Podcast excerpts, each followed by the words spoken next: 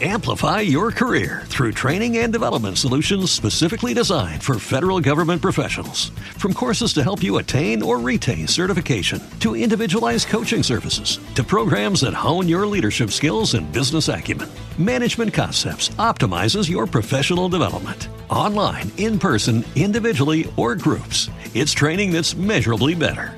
Learn more at managementconcepts.com. That's managementconcepts.com. As humans, we're naturally driven by the search for better. But when it comes to hiring, the best way to search for a candidate isn't to search at all. Don't search, match with Indeed. When I was looking to hire someone, it was so slow and overwhelming. I wish I had used Indeed. If you need to hire, you need Indeed. Indeed is your matching and hiring platform with over 350 million global monthly visitors, according to Indeed data, and a matching engine that helps you find quality candidates fast. Ditch the busy work. Use Indeed for scheduling, screening, and messaging so you can connect with candidates faster. And Indeed doesn't just help you hire faster. 93% of employers agree Indeed delivers the highest quality matches compared to other job sites, according to a recent Indeed survey. And listeners of this show will get a $75 sponsored job credit to get your jobs more visibility at Indeed.com slash podcast. That's Indeed.com slash podcast. Terms and conditions apply. Well, hello everyone, and welcome to Lord Put a Ring on It. I am your host, Dr. Tiki Collins. Thank you again for joining me. Thank you for tuning in today. I want to let you guys know that I have a great show for you today. A lot of you really responded to the Black Lives Matters, the conversation that we had with some really powerful brothers.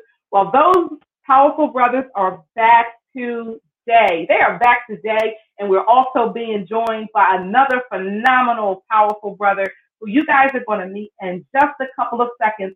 But again, you guys have been asking for it. You responded. I've read your emails. You guys are talking about how you really enjoyed the conversation. And today we're going to be talking about something that is, is equally as important. And we're going to be dealing with prison reform and how it affects our community, how it affects our men and women of color. So they're going to dive in and they're going to give you guys an awesome, actually, they're going to be talking about a plethora of things as it pertains to prison reform. So you guys just get ready to enjoy. And remember, iHeart listeners, thank you so very much for being loyal iHeart fans. Remember, you can always see the visual on Facebook. So look for it on Facebook if you want to see the visual of this, but we will be on iHeart radio as we always are. So without further ado, I'm going to introduce you to my guest today, my co-host, which is going to be my lovely husband today. You guys are always asking when we're going to do something together.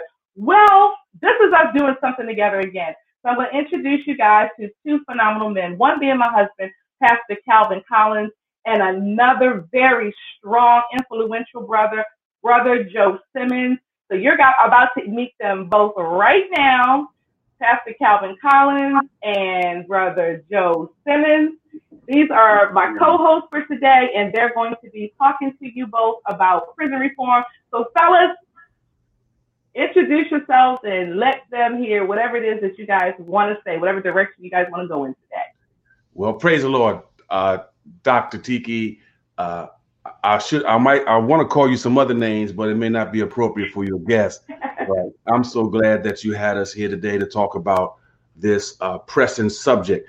And uh, my good friend, my brother, uh, brother Joe Simmons, um, I think your people are going to be very blessed today with the information and the wisdom that he's going to share. And I'm going to, you know, just just uh, assist him more more than anything because he's a community activist. He's a brother, he's a mentor, he's a coach, he's an entrepreneur, he's a businessman, uh, hails from Camden, New Jersey, and has made a very successful life of, for himself and has assisted many other brothers uh, wherever he goes to be very, very positive and successful. So, brother Joe, um, I didn't, I don't know if you knew I was going to tell you everybody you was from Camden, but hey, brother, good stuff come out of Camden, man. Hey, man, listen, I was born. I was born in West uh, Lane. That's a section of uh, North Philadelphia, but I was raised in Camden, and Camden is where my heart is. Um, so thank you. I, am honored to, uh, to, be on your podcast this morning. Um, when you were uh, spewing off all of those accolades, I'm like, who that brother? He took out. That's you. That's you, brother. But um, uh, again, man, giving honor to God um, for just being alive this morning, for wake, waking up in my right mind. Um, so again, thank you, Dr. Tiki, uh, Pastor Collins, for having me on. Uh, I'm going to jump right into the um, to the subject. Um, I'd like to first start out. You you know me, Pastor. I always follow the money, and the U.S. prison budget. These are uh, the statistics that I have are from 2018, so I'm sure they're even higher. But in 2018, the uh, total prison budget for the United States of America was eighty billion dollars. Billion. Wow. Uh, ten uh, percent of that came from the federal government. Uh, fifty-seven percent of that money comes from state prisons, and another thirty-three percent comes from your city and county jail budgets. So it's you know there's a difference prison is typically thought of um, when you do a long, longer stint. Um, so it would be over 365 days. You typically will do that kind of time in a state or federal prison. If it's less than 364 days, you'll typically do that in a county jail. Um, so, again, we're talking about an $80 billion annual. This is annual. But, you know, in comparison, the 2018 United States education budget in total was 16.3 billion. So to me, it sounds like our priorities are all wrong. We're trying to uh, lock people up, throw away the key, and come up with a significant change. I don't see that how that will ever happen when you have such a disparity in the two systems, the penal system versus your educational system. So I think that, you know, as as citizens, as just concerned people, we need to um, interject ourselves politically in having some of that money redirected to other services. You know, starting with education, we know that our educational system is broken, but if you infuse, you know, some of that 80 billion, I'm saying half of that 80 billion into that system, we could start to change that system um, to get it to work the way that it was uh, designed to be. Um, also, um, you cannot have this discussion on prison reform if you don't look at the 13th Amendment the 13th Amendment abolished slavery, except if you are convicted of a felony.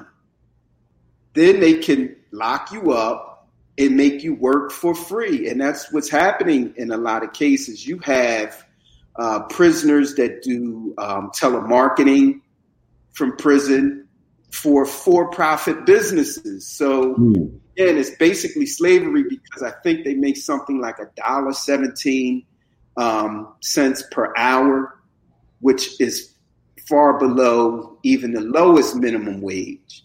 So it's you know again we're we're uh, perpetuating slavery just in a different form, and you have uh, some serious companies such as Aramark, who is in the food services. They're making major money off of these prisons, just feeding these guys. You know what I mean? The brothers and sisters that are in prison, mm-hmm. billions of dollars, just feeding them, and they don't do anything to help reform. So this is a system that, you know, for a lot of people must stay in place because they make a lot of money from it. Yeah. You know, so we, you know, those are some of the things that um, you know, I like to talk about today. Do you have anything to interject, Pastor? Well, let, us unpack that a little bit. You, yeah. You're talking about an $80 billion industry. Annual. Annually. Yeah. Where education, you said, was 16 billion. 16.3 And that's for black, white, it don't matter. Right. 16 Total. Billion. And I talked to a brother the other day, young brother, and I was telling him to go back to the, the- theology school, and he said, "I'm already 136 thousand dollars in debt in Yes, student loans, in Yes, debt. So he's indebted for an education that um, he may or may not use. But then there's a vast, there's more investment from our country, what you just stated, to that our country has an incentive to lock brothers up. Absolutely. Let me ask you a question. Out of the population, what percentage are, are we, African Americans, in the prison population, if you know that? Well, in uh, um, we are black men. I'm, I'm focusing because we're the largest population of the prison. Um, although the women's population is growing faster, but specifically, black men make up uh, in the in the United States of America. Adult black men make up six point five percent of the total population Population. but we are 40% of the prison population. That in itself cries out that there is something wrong with this system. That six per, six and a half percent of your population is making up nearly half of another population in a negative way.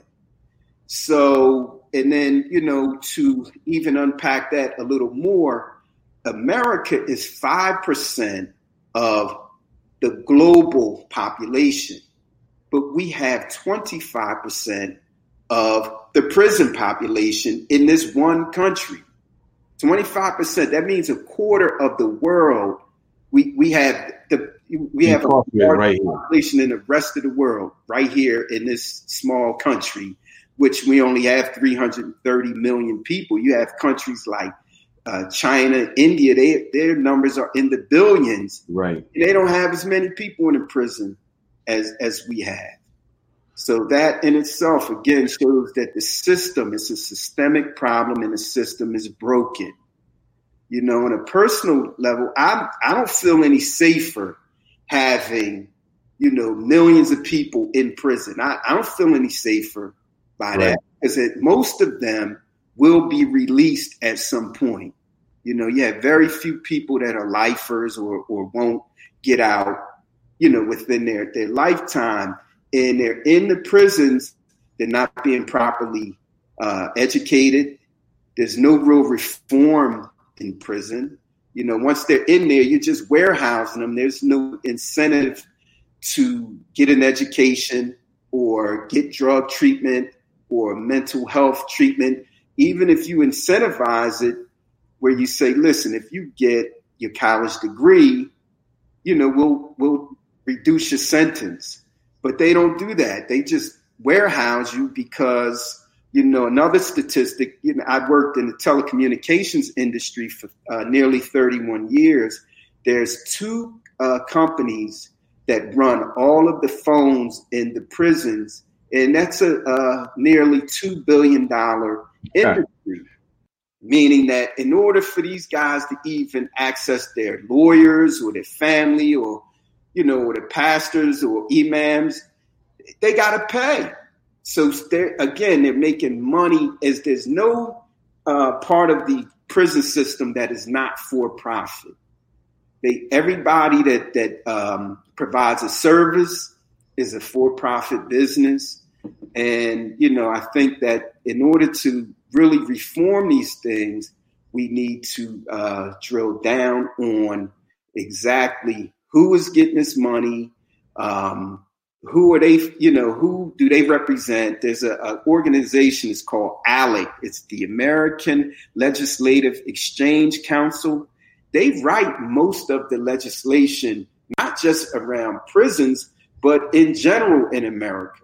But they are, they rep, it's, it's a, um, uh, public-private um, agreement. It's a, a, group of former legislators and um, and businessmen, and they come around and they write legislation that benefits corporations. You know, and these corporations are like Aramark and um, AT and T, Verizon. They write the legislation that um, basically leaves them insulated from any kind of lawsuits. You know, it's amazing, but they are the ones that um, helped author the um, 1994 crimes bill with Bill Clinton, mm-hmm. Hillary, uh, Hillary Clinton, and Joe Biden. Now, one in that 1994 crimes bill, that created instantly um, 100,000 new cops and created um, endless brand new prisons, uh, local, state, federal prisons. So, in order to build a prison, you got to have unionized labor. So they they got to, you know, union labor has a hand in it. In it, and it just goes to show it like all of the tentacles that are connected to prisons. You know, just build, you know, building prisons, and then they um, under the uh, also under George Bush, the, the father, um, they started with the federal, the um, private federal prisons where you could come in, a for-profit uh, corporation, and build your prison and run it again for profit. But in the legislation in that 1994 crimes bill, when they and where they created uh, private federal prisons, they guaranteed a uh, maximum capacity for those prisons. They said, "Listen. We're going to guarantee it." So what, what what's that telling you? They going even if you did all the right things as a United States citizen, they are going to find ways to put you in these prisons. Yeah. They want them to fill to the max, which and then you know President Obama when he was in office he put in legislation through executive order that you couldn't have any more privately owned federal prisons. And as soon as uh, Donald Trump got in office, through executive order, he was able to reverse that. So again, you know, you have you, you take a, a president such as a President Obama who saw the disparity and he tried to do something. The problem with doing it through executive order, the next guy that comes up, he, he can undo it. Yeah. So legislatively, we have to start to engage, you know, our politicians from the uh, all the way from you know the White House all the way down to your local city council. And um, it's not going to be an easy thing, but you know, nothing is impossible for God. We can definitely we, we can get that accomplished. So you you said a lot. You've educated us on the systemic um, racism, the systemic uh, socialism. What I'll, I'll, say socialism because the poor are the ones in the jail. They're the ones that they're picking on them, and forty percent of the population is us, which tells me that the police department has an incentive to lock us up. Absolutely. The prosecutors have an incentive to lock us up. The public defenders, they're playing the game, take a plea, go to jail for a short amount of time, lock us up. So the whole system is designed so that the rich get richer off the backs of the poor. It's it's another form of slavery. Absolutely. Generating money for for the for the wealthy off the backs of the disenfranchised. We know a lot of individuals I know a lot of individuals who are in prison who don't belong there, who should be who should be out right now, but because of an eighty billion dollar price tag and the guarantee that these prisons are going to be full, these people's lives don't matter. And so when we talk about reform, oh, that's that's that's a that's a big hill to climb. But how do we how do what do we what can we do? What's what measures can we take? Um, personally, you know, and I know it sounds very naive, but the first thing we can do to reform prison is stop going to prison. Right.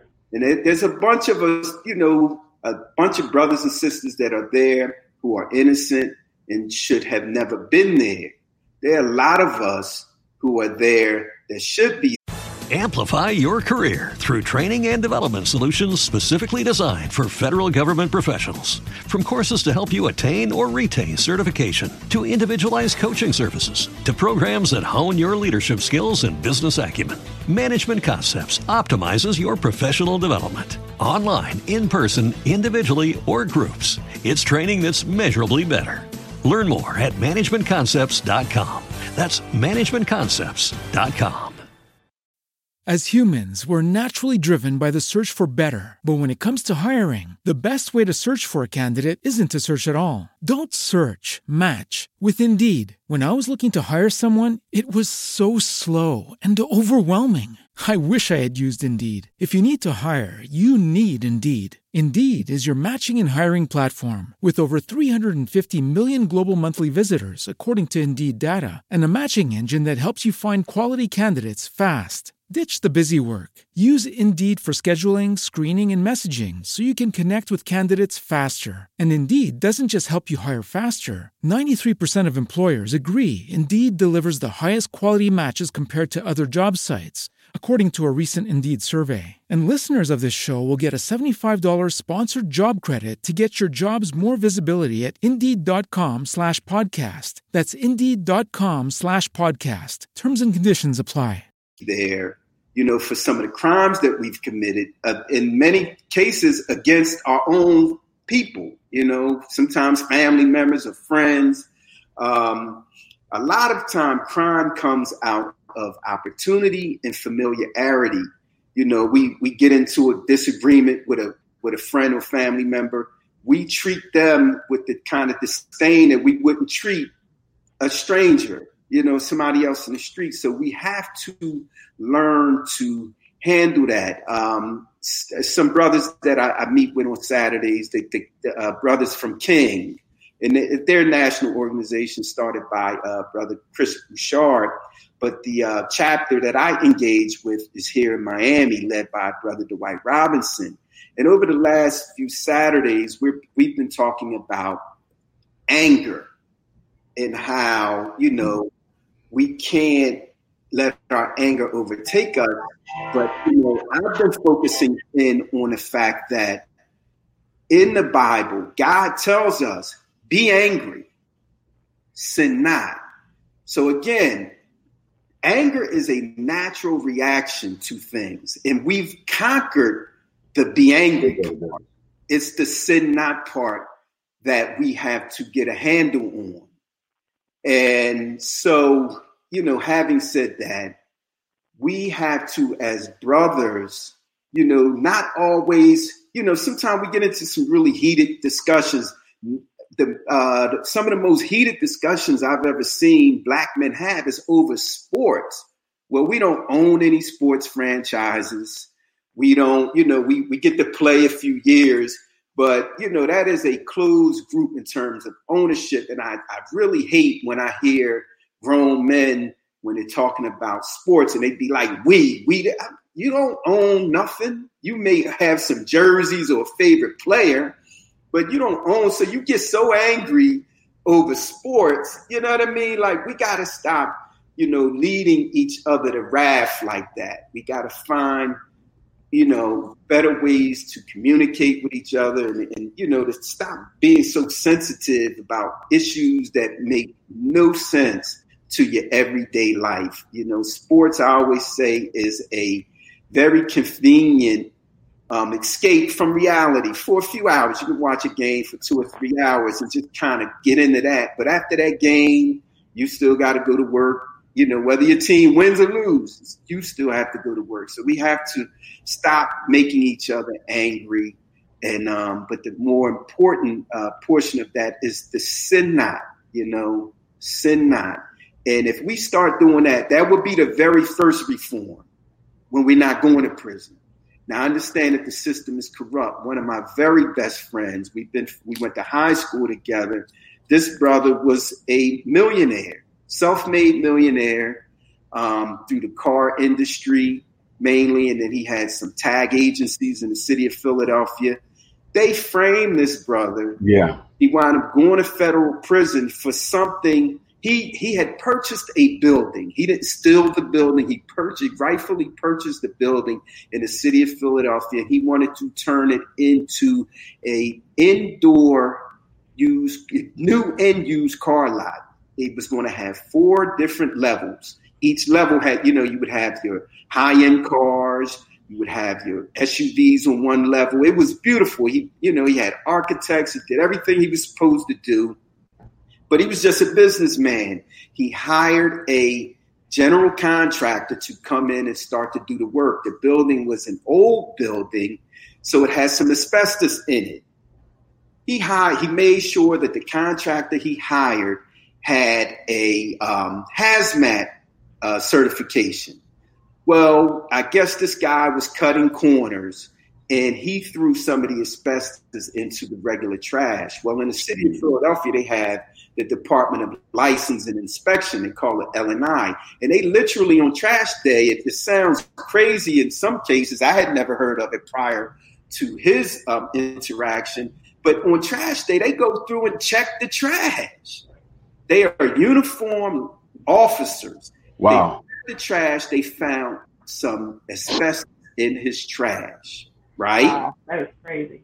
So they arrested everybody, him, the contractor, and um, unbeknownst to us, God bless you, brother. Thank you. Unbeknownst to us, his contractor was a um, a citizen of Jamaica. He was here on a green card. Oh, okay. They went to now. This is the federal government, the EPA. That's who they brought in. The uh, environment, the uh, Department of Environmental Protection. They came in and said to the contractor, if you say that he told you to do this, we'll we'll uh, lessen your your sentence and we won't deport you back to Jamaica. They you know they that's this is the, the kind of setup. So he lied and told them that this brother was telling them him to cut corners and to throw the stuff in the trash, which was a lie.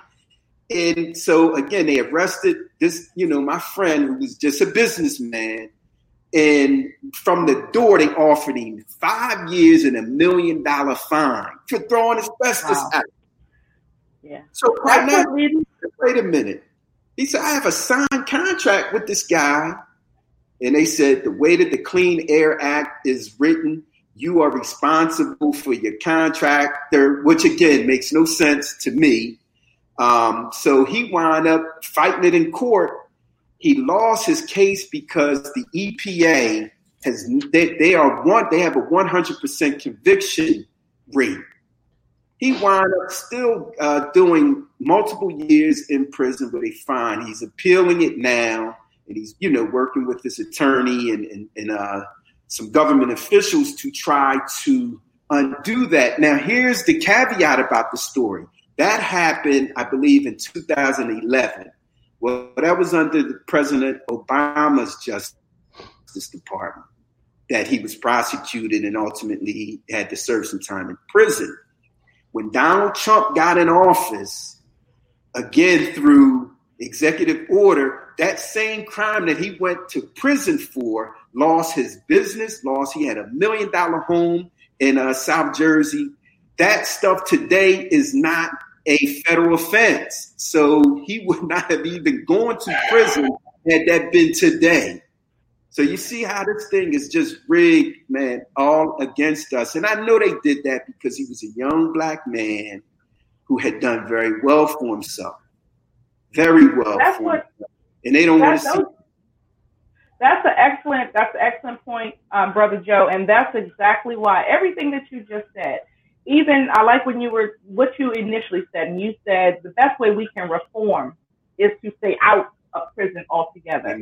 And you also started talking about anger, some of the reasons why we get we get ourselves in some of the situations we do. And then you went on and you talked about the third element as sometimes we're set up. In a lot of cases, we're set up. So this is, you know, I, I'm glad you guys are here having this discussion today because we do reform for all the reasons you just said. Here's an innocent man going about just being a businessman, doing what he does, and he ends up in prison because he was set up. And I just want to say that there are one out of six African American men between the ages of 25 and 54 that should be in this society, but they've been removed from society to be in prison. Sometimes they're set up for things that they didn't do, sometimes for what they did do.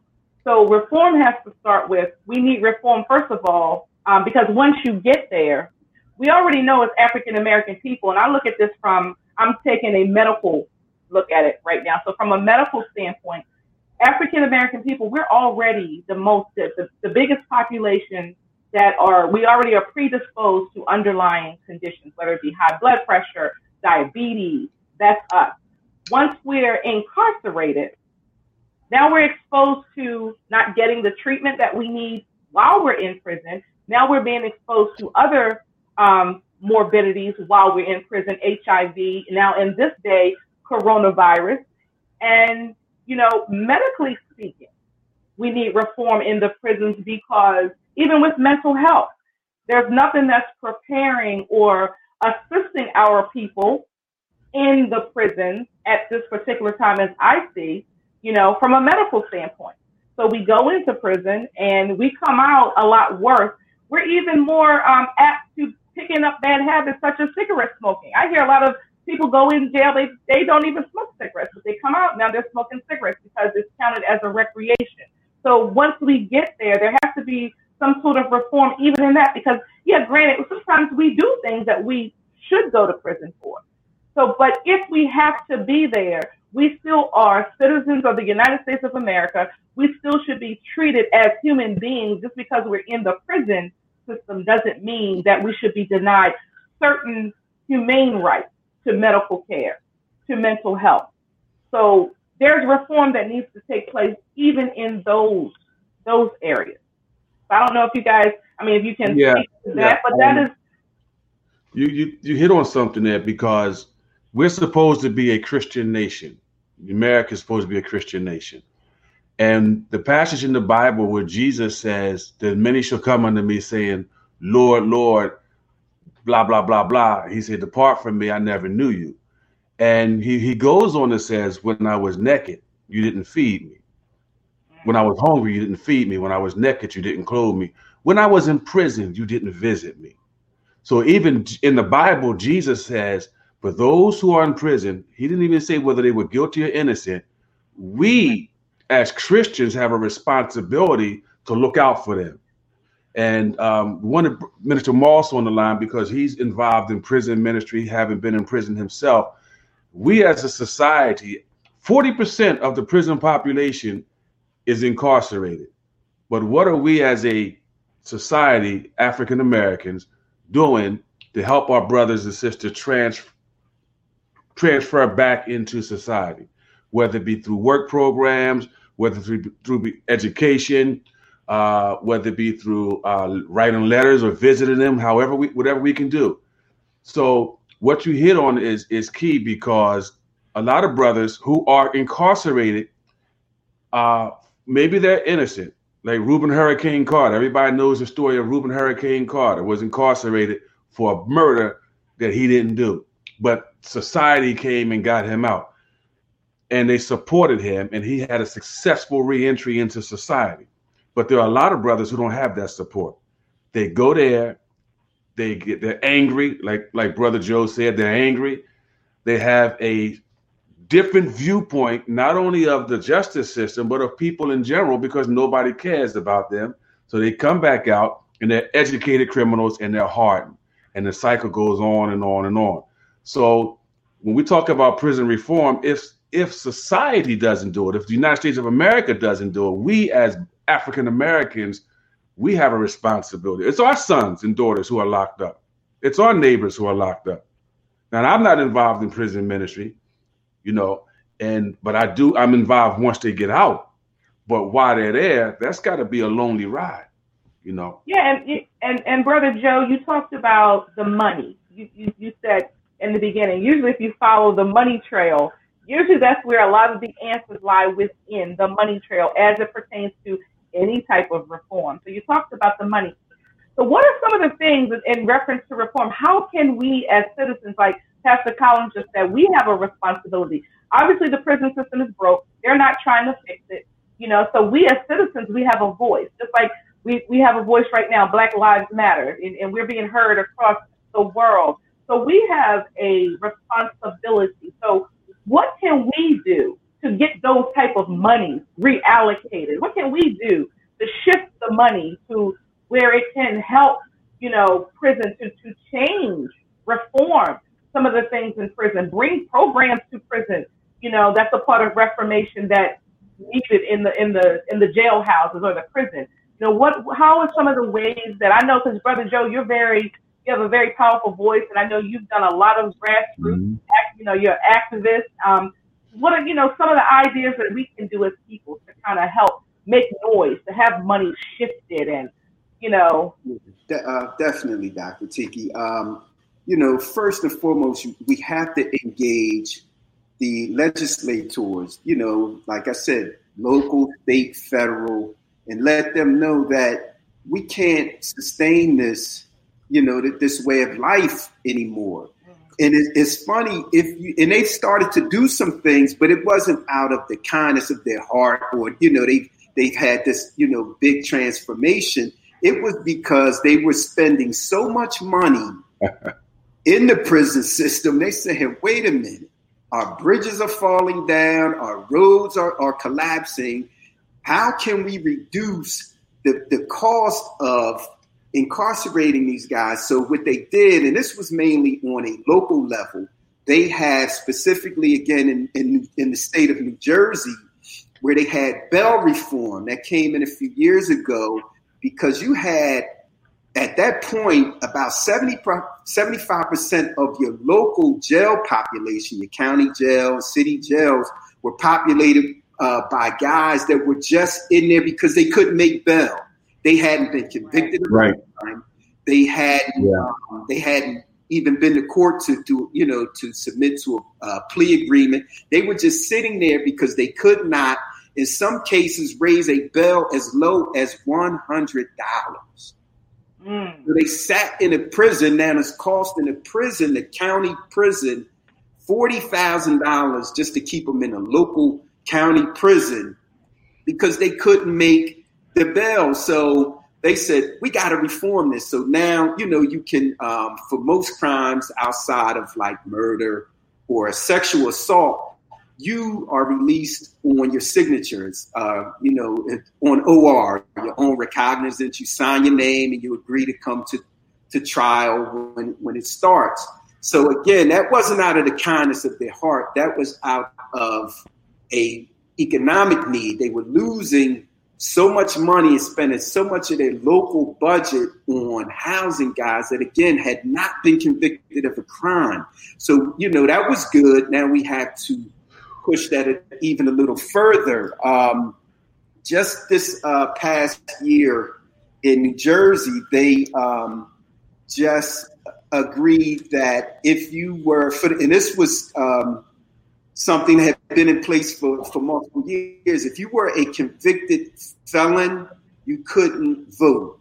If you were yeah. convicted or on parole or probation, you could not vote. Well, um, under this, our uh, current governor in New Jersey, Phil Murphy, he uh, had legislation passed that you can now vote. And a um, my first cousin was uh, very involved in having that legislation passed, he his name is uh, Anthony Henshaw, Tony Henshaw. He did 28 and a half years in prison in New Jersey for homicide.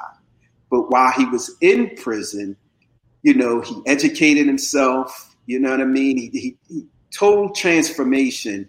And now this brother, with, with the help of some other brothers from Camden, New Jersey, Anthony Ways and, and uh, brother Munir Muhammad, they are putting pressure on these local officials, state officials, and even federal uh, officials.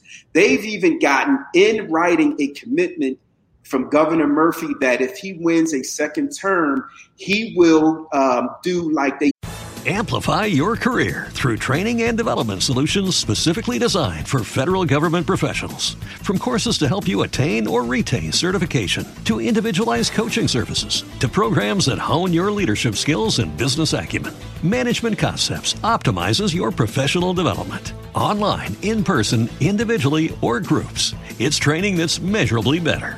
Learn more at managementconcepts.com. That's managementconcepts.com.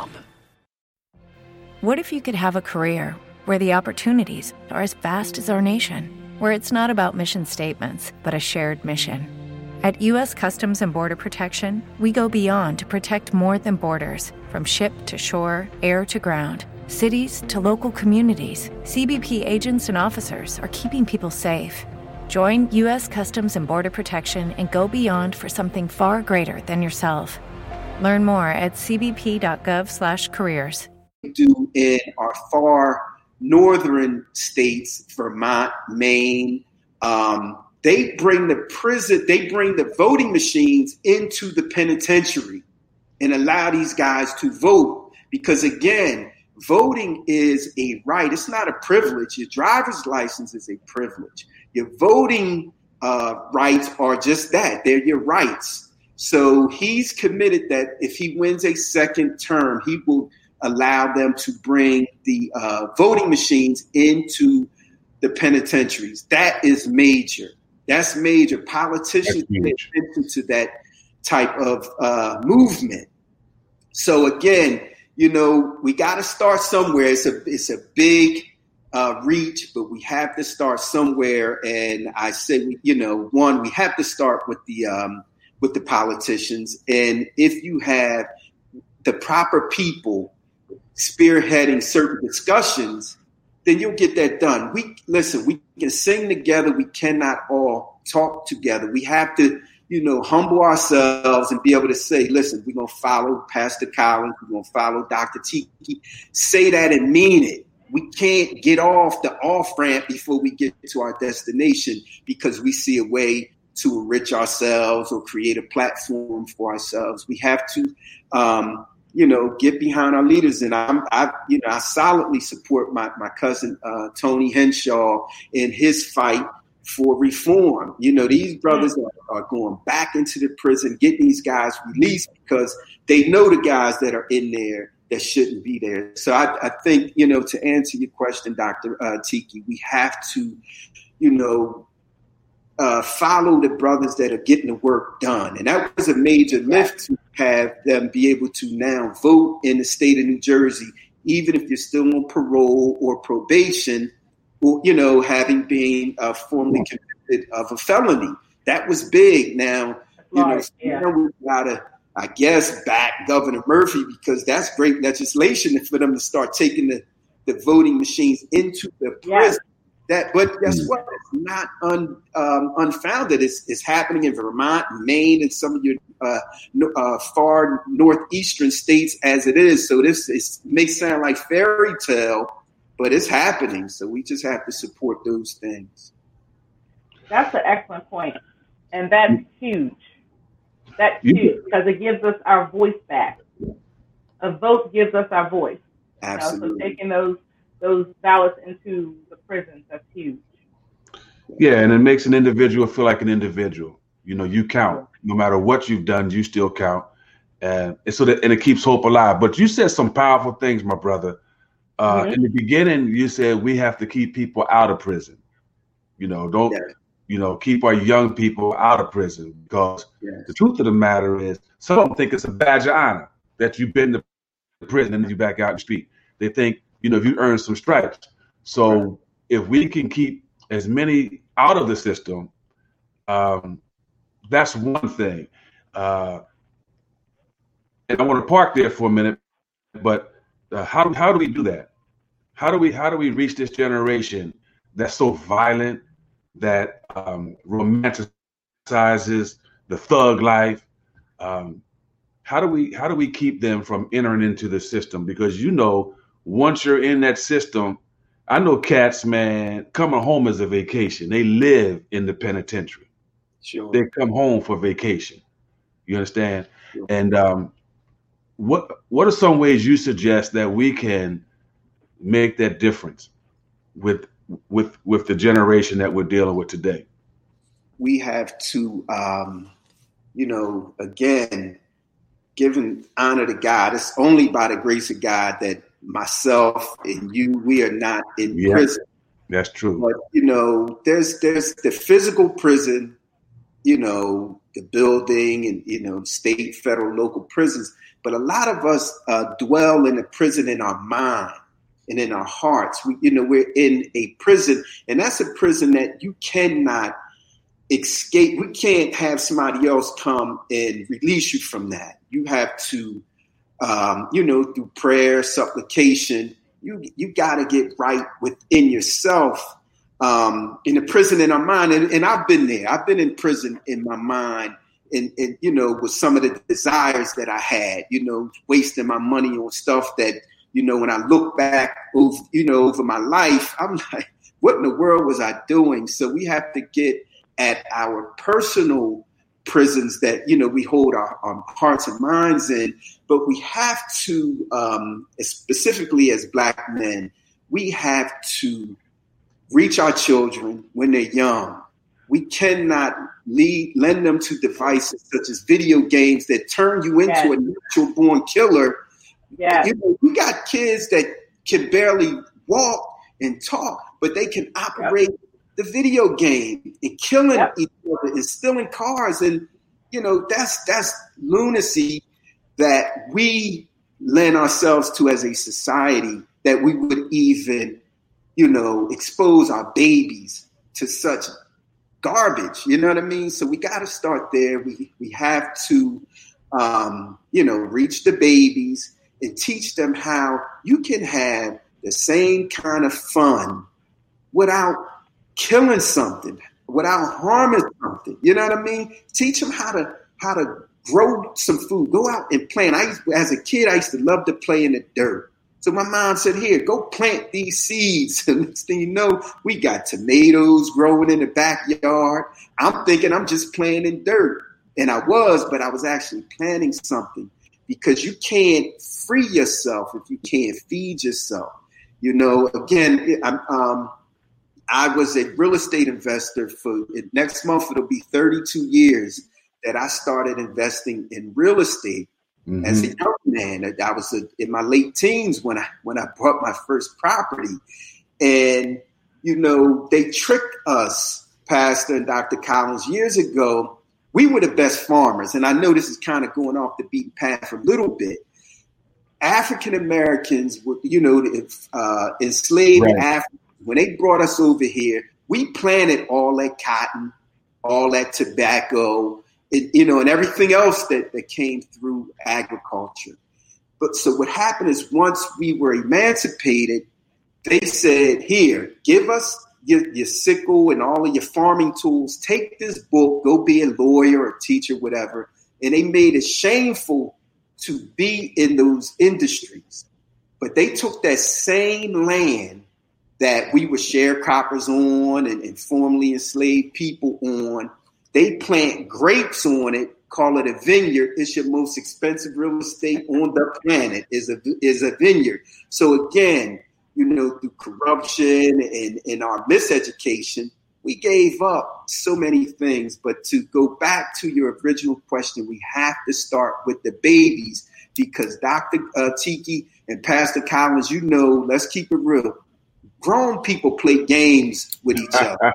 we talk about we want to be reformed and we want to yep. stop getting high and we want to put that bottle down and we want to, you know, I'm, I'm gonna be a better husband or with, and we playing games. So I don't spend a whole lot of time with grown people, but I'm willing to give my life for my babies. I got an eight year old granddaughter and I'm willing to give my life. I know I'm gonna die, so I'm gonna die for something that I believe in. But I'm I've I've pretty much given up on adult uh, people in our society. My um, my whole mission in life is to save the babies. You know, create. You know, we always talking about repairing broken men and broken women. Well, let's get them before they're broken. If we can get them as children, nurture them properly, Absolutely. then we won't have some of the ills that we have today. You know, Absolutely. I, go ahead, Pastor. I like what you're saying um, because what you're what you're saying in street vernacular is is treat teach them the real hustle of life because yes, they like to say they're hustlers and they know how to make money in the street, but they really ain't accumulating anything. The real hustlers, I mean, look, man, people see that that glass window in the back, that glass wall. You living in Miami, you doing well. You had a legitimate hustle. You learned how to play the game you invested in real estate, you've done other things, entrepreneur. And um, I think when we expose our young people at an early age, th- this is the fruit of a real hustle, a genuine hustle. You can hustle legally and you ain't got to worry about dying. You ain't got to worry about going to jail. And if you just have a little bit of patience, it's going to pay off. As opposed to they see the cat with the shiny car, right? With the flat, fancy clothes and all the girls and think that's that's the ticket. Well, you and I both know because we came we came through the streets and we survived and we're now uh, blessed that we know that had we have done the right thing from the jump, we'd have been farther ahead. If we had learned how to hustle, the real hustle from the jump, because what they're calling the hustle is they're being hustled. They're being channeled right into the prison system or right into the grave. Um, right. And so exposing them at an early age, just like what you said, planting those seeds in their minds, showing them this is the way to go. This is how you do it. Because a lot of them don't have a clue. You were blessed yeah, that, that your mother and father were entrepreneurs. So you had some of that going on. I'm blessed that I had my uncles and my dad was an entrepreneur. Um, so I've had some of that sewn into myself. But there are a lot of us who don't who never see that, never see it. Kool and the Gang had a song called "Grown Up in the Jungle," ne- "Growing Up in the Jungle," the jungle of New York, and there's a line that said, "Never seen a tree." Kids growing up in the city never seen uh, fruits and vegetables planted in the earth. They don't know, so we have to expand their vision. So I think that's a very good point. I just wanted to magnify that a little more. Go ahead, Dr. Tiki. No, that's an excellent point. Um, that Brother Joe made and that you expounded upon, Pastor. Excellent point. But this is a twofold. It's twofold. And just to kind of go on, I don't like to use the word devil's advocate, but I already said it. But just to kind of go on reverse of what you both said. Both of you um, said that, you know, you, you didn't come up in the streets, but you knew the game. You, you dealt with it. Um, you both have mentioned that you guys went to not prison, but maybe jail at one point or another for whatever reason. But I just want to say that because, Brother Joe, you made a, a dynamic point. It starts with the youth. You were, Brother Joe, fortunate because, like you said, you like to play in dirt. Your mom told you go plant stuff, and you had tomatoes, and you know, Pastor, you had the same. You had just said you had your uncles around that helped you, and you know, but still on this path in life, at times we make mistakes. We mess up. We make mistakes regardless of the guidance that we have in our lives, mm. we make a mm. mistake. The Bible says, train a child up in the way that they should go. And I believe Brother Joe had great tra- training, you had great training, Pastor, and I had great training. But I messed up, I made some mistakes. Thank God he kept me. I never had to see the inside of a jail or a prison, but yet we make mistakes on this path. So it's a twofold thing. We can introduce the children to it because that's essential. We have to do that. We have to give them the foundation. But there are people that are in our prison system who just simply was in the wrong place at the wrong time or they made a mistake. So there has to be some sort of reform for them. And the reason I say that, I heard Brother Joe say, listen, I'm dealing with children right now. I ain't, you know, grown up people play too many games, you know, and I'm with you, Brother Joe, because they do. Yes, but ma'am. thank God we have a Savior that never gave up on us. Yes, so we still have to fight the good fight for our people, period. You know, who, whoever they are, wherever they are. But I, and I want to say, you know, every, Brother John, I mean, that's powerful stuff that you gave us today. And, and Pastor, you, you as well, just, just bring it all to life. But I want you guys to talk to me a little bit about, um, you know, employment. That's a part of it because 75% of people who come out of the prison they did their time. They did what they were supposed to do. But when they get out, they can't find work.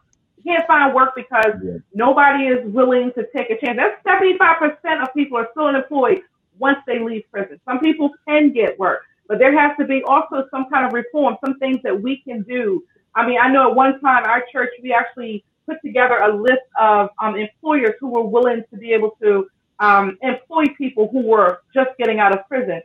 But we have to be able to do something on the inside of the prison to to get our voice heard on the inside of the prison so that they can prepare them for work and also to change some laws because once you do your time, you do your time. when you come back out, you now you're you're a citizen. You you paid you paid your price. I was watching something on television last night, and this guy, um, and he was happened to be a Caucasian young man, and he um, made some mistakes. He was a politician, very well known down in South Carolina, and he got caught up at a party, and he was hustling cocaine at a party. Didn't have to. Guy's parents had millions, but yet and still, that's what he did. He went to jail. He did his time, and when he got out, you know, and he now he couldn't couldn't do anything. They're like, nope, you can't be a politician, can't run for office, can't do anything. That's a bigger scale because he wants to run for office. But I'm talking about somebody getting out of jail just want to go to work, just want to get back into normalcy, just want to support their family, just want to be whole so that they don't have to reoffend and steal because now I have to steal to you know to make a living because I got to take care of myself or my family, and I'm not given that opportunity. Now you reoffend and you're back in prison. So there has to be some reform. Yeah. Teaching our prisoners or people, you know, what we need to do to get back out to be whole again as it pertains to employment. So, so the, the reality is prison is not designed to rehabilitate. It's supposed exactly. to. So, you know, we to change that system. I I believe it has to come, like Brother Joe earlier said, the renewing of the mind.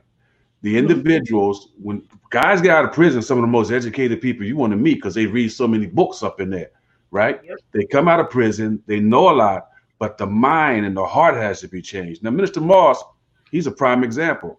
He was in prison and he's blessed to be walking the streets.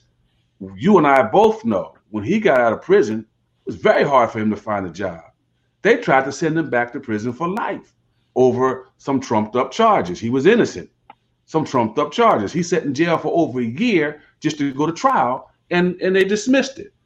Well, what did he do? He became an entrepreneur. He has a, he has a business and he employs other individuals because his mind was transformed, his heart was transformed, and he had the support, he had spiritual support of the saints of a church. He had you and I and the brothers in the church to, to keep him motivated, even in his darkest hours. These brothers need support, but they need a transformation of the mind. And that comes quite frankly, brother George, you said it from the jump. It comes through Jesus Christ. Amen. All things through Christ. Now, I'm saying again, and I'm as guilty because I don't have a prison ministry.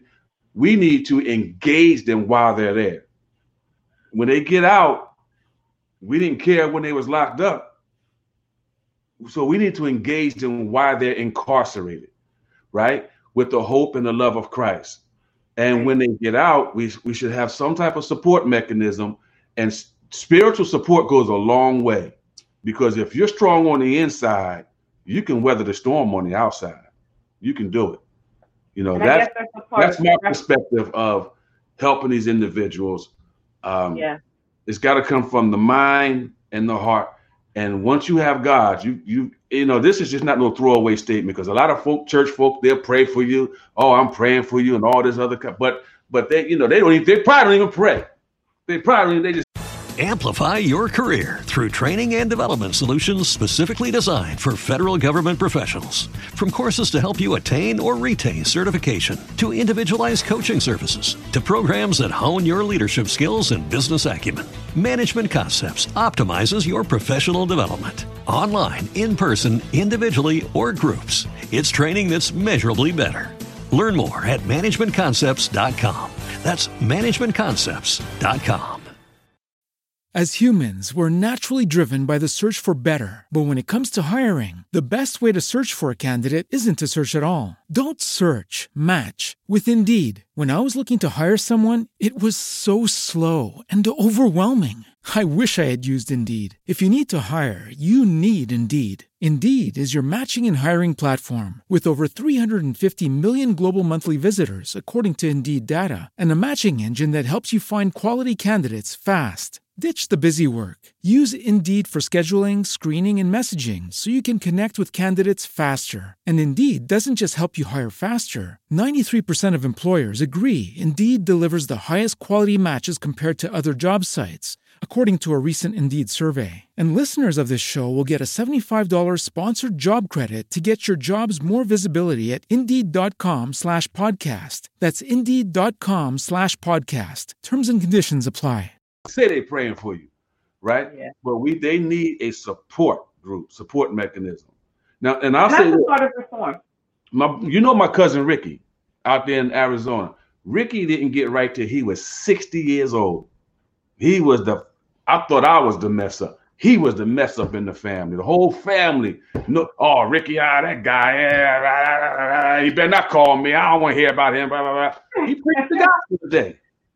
He preaching the gospel today. He's mentoring young men over there in, in Arizona. You know, he a shelter with men like himself. This cat was jacked up. Yeah. He didn't get right till he was 60. So you're right. It's frustrating when these guys are older. Yeah. Um, but you know, But that's a part of it, Pastor. That's a part of reform. You and Brother Joe are prime examples of successful African American men, you know, and sometimes people just need to see more examples of that. I was interviewed the other day about the film that I have coming up.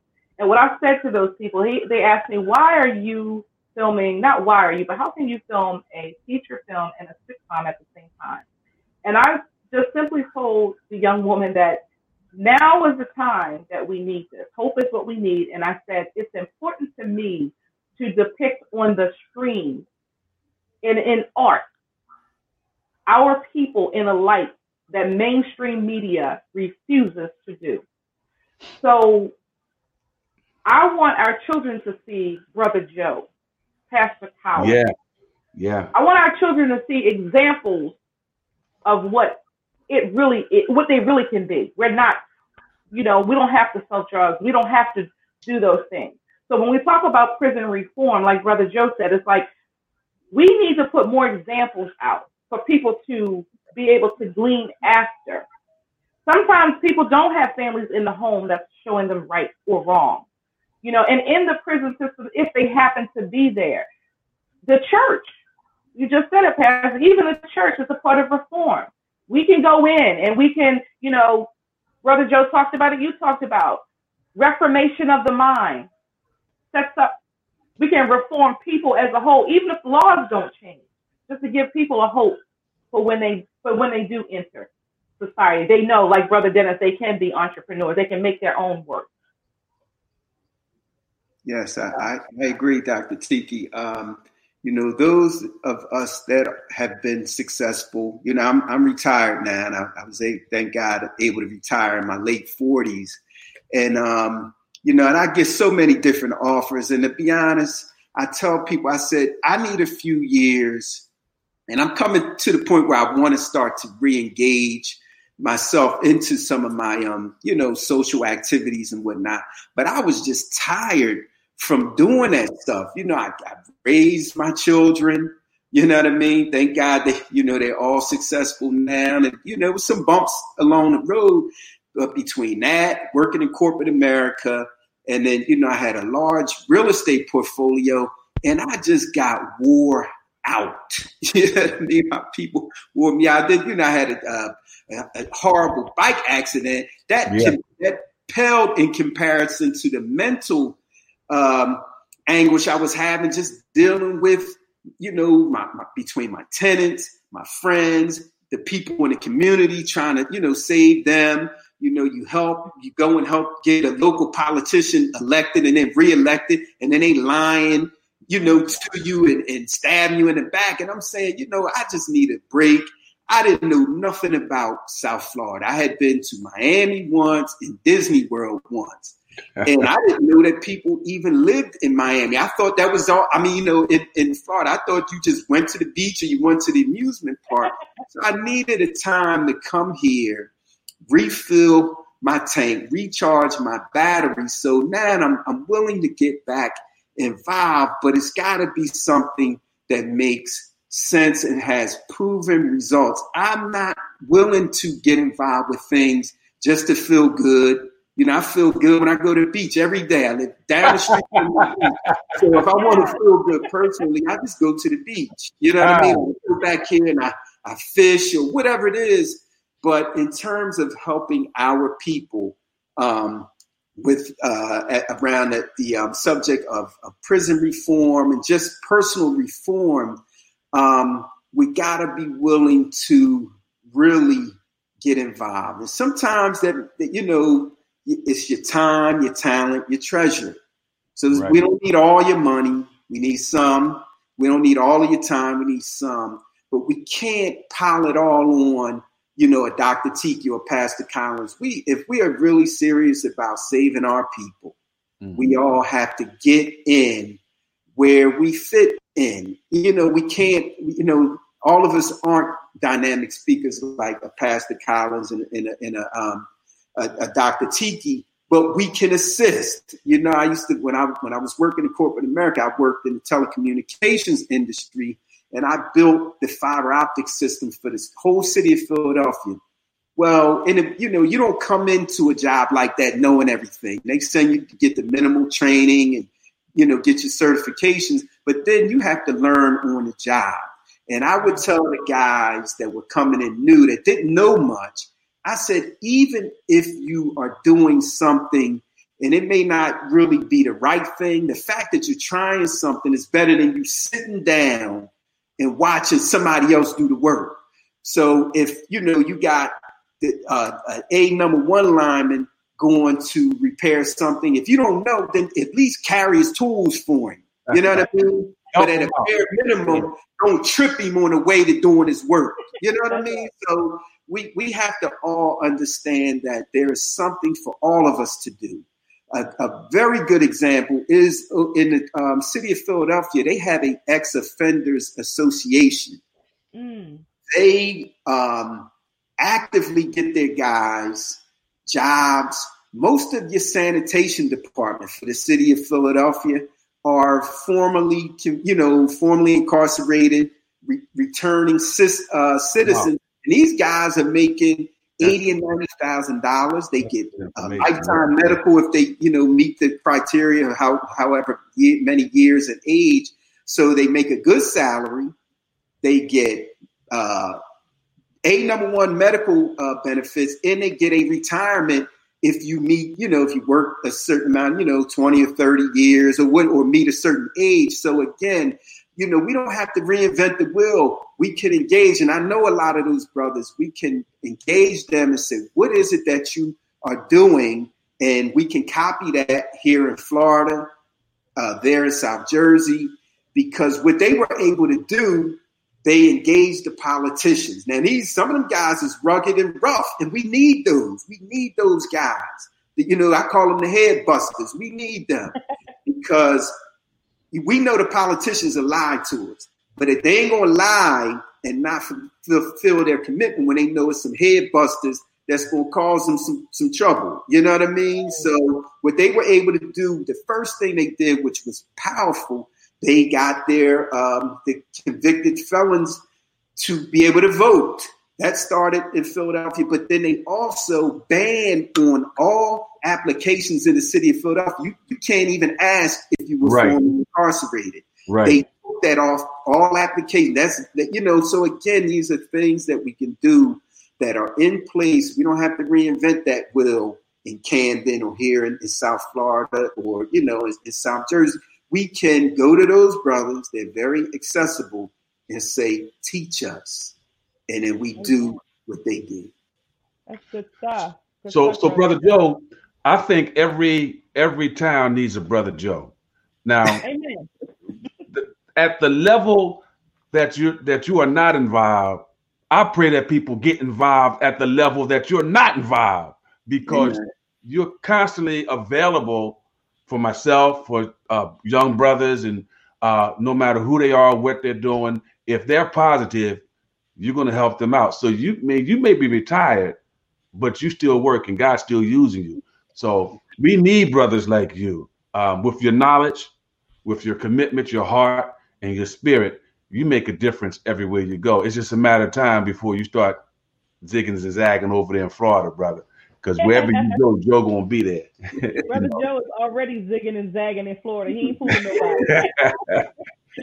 his voice is also powerful. So listen, I you know that's all the time we have for today, but I appreciate both of you um, for coming on this podcast today. I know everybody that's listening, they're gleaning something from this. And like Brother Joe said, we don't have to recreate the wheel sometimes. And he you you talked about something a little bit earlier. You know, instead of just trying to recreate the wheel, if we would just get on board with one another and band together, we can get a lot done.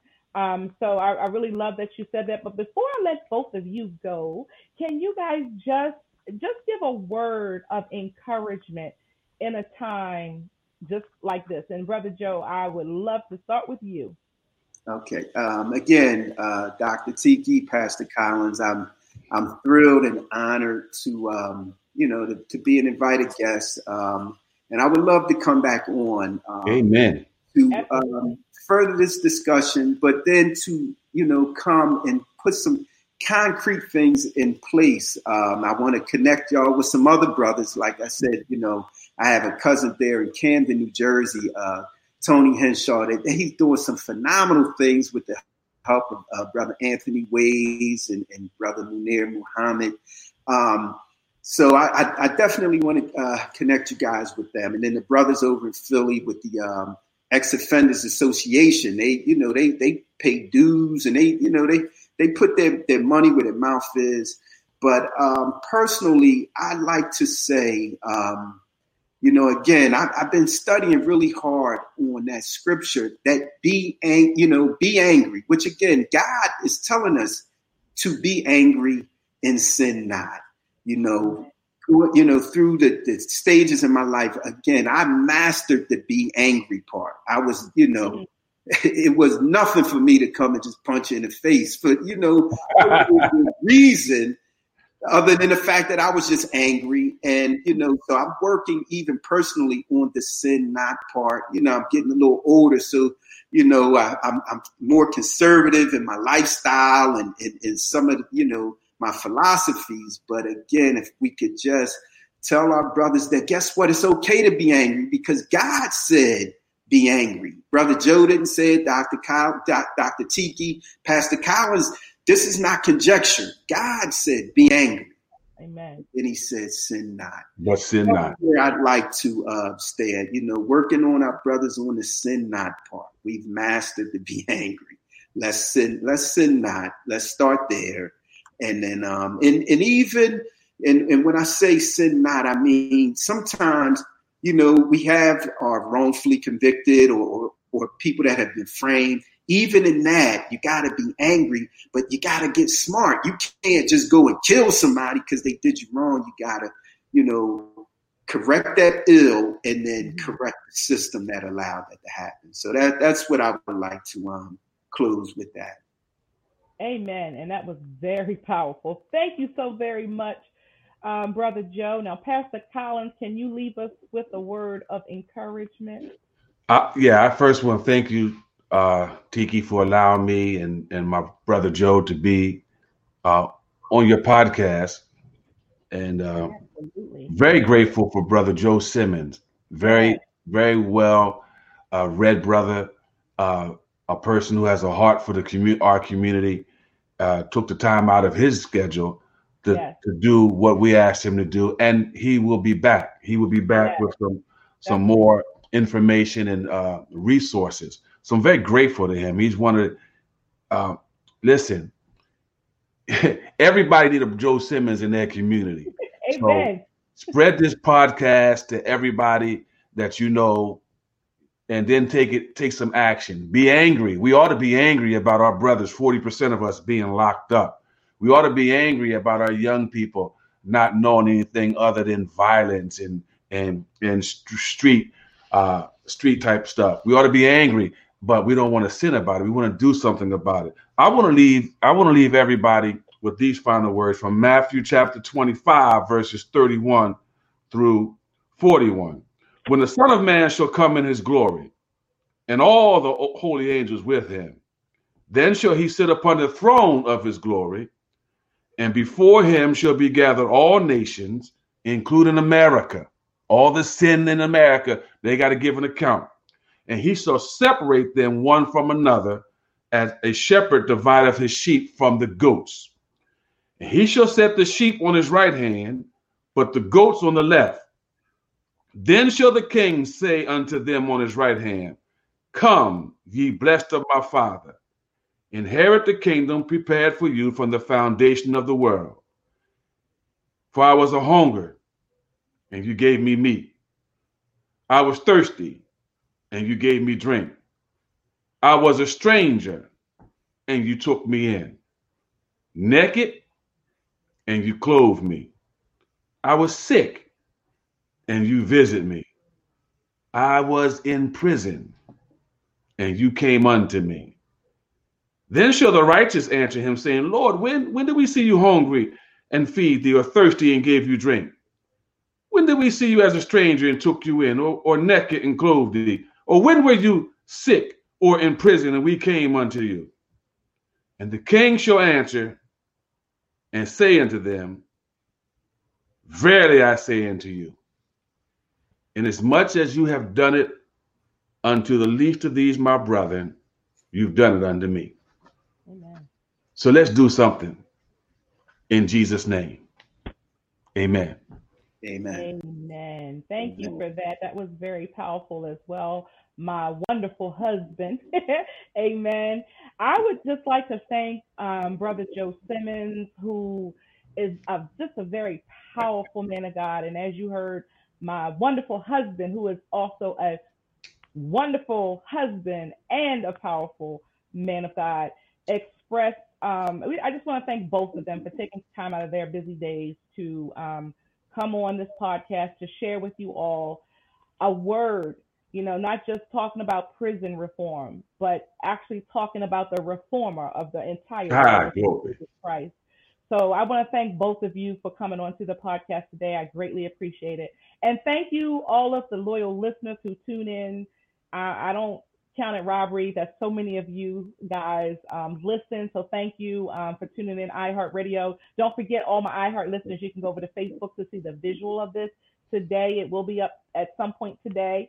Um, also, remember to keep your emails coming. I do read them. I read each and every one of them. Thank you for all the ideas, the things that you guys want us to discuss. I will be talking about most of the things you guys are asking me about. And also remember to visit my website at www.lordputaringonit.com and get excited because we do have a new film that's coming out soon. We're filming this fall, so be on the lookout for that. But anyway, remember again, I love you guys. Jesus loves you. And until next time, God bless.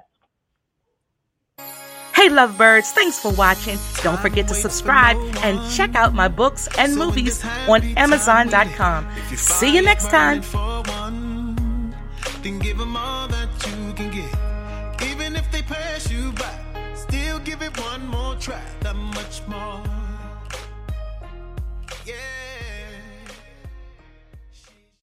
As humans, we're naturally driven by the search for better. But when it comes to hiring, the best way to search for a candidate isn't to search at all. Don't search, match with Indeed. When I was looking to hire someone, it was so slow and overwhelming.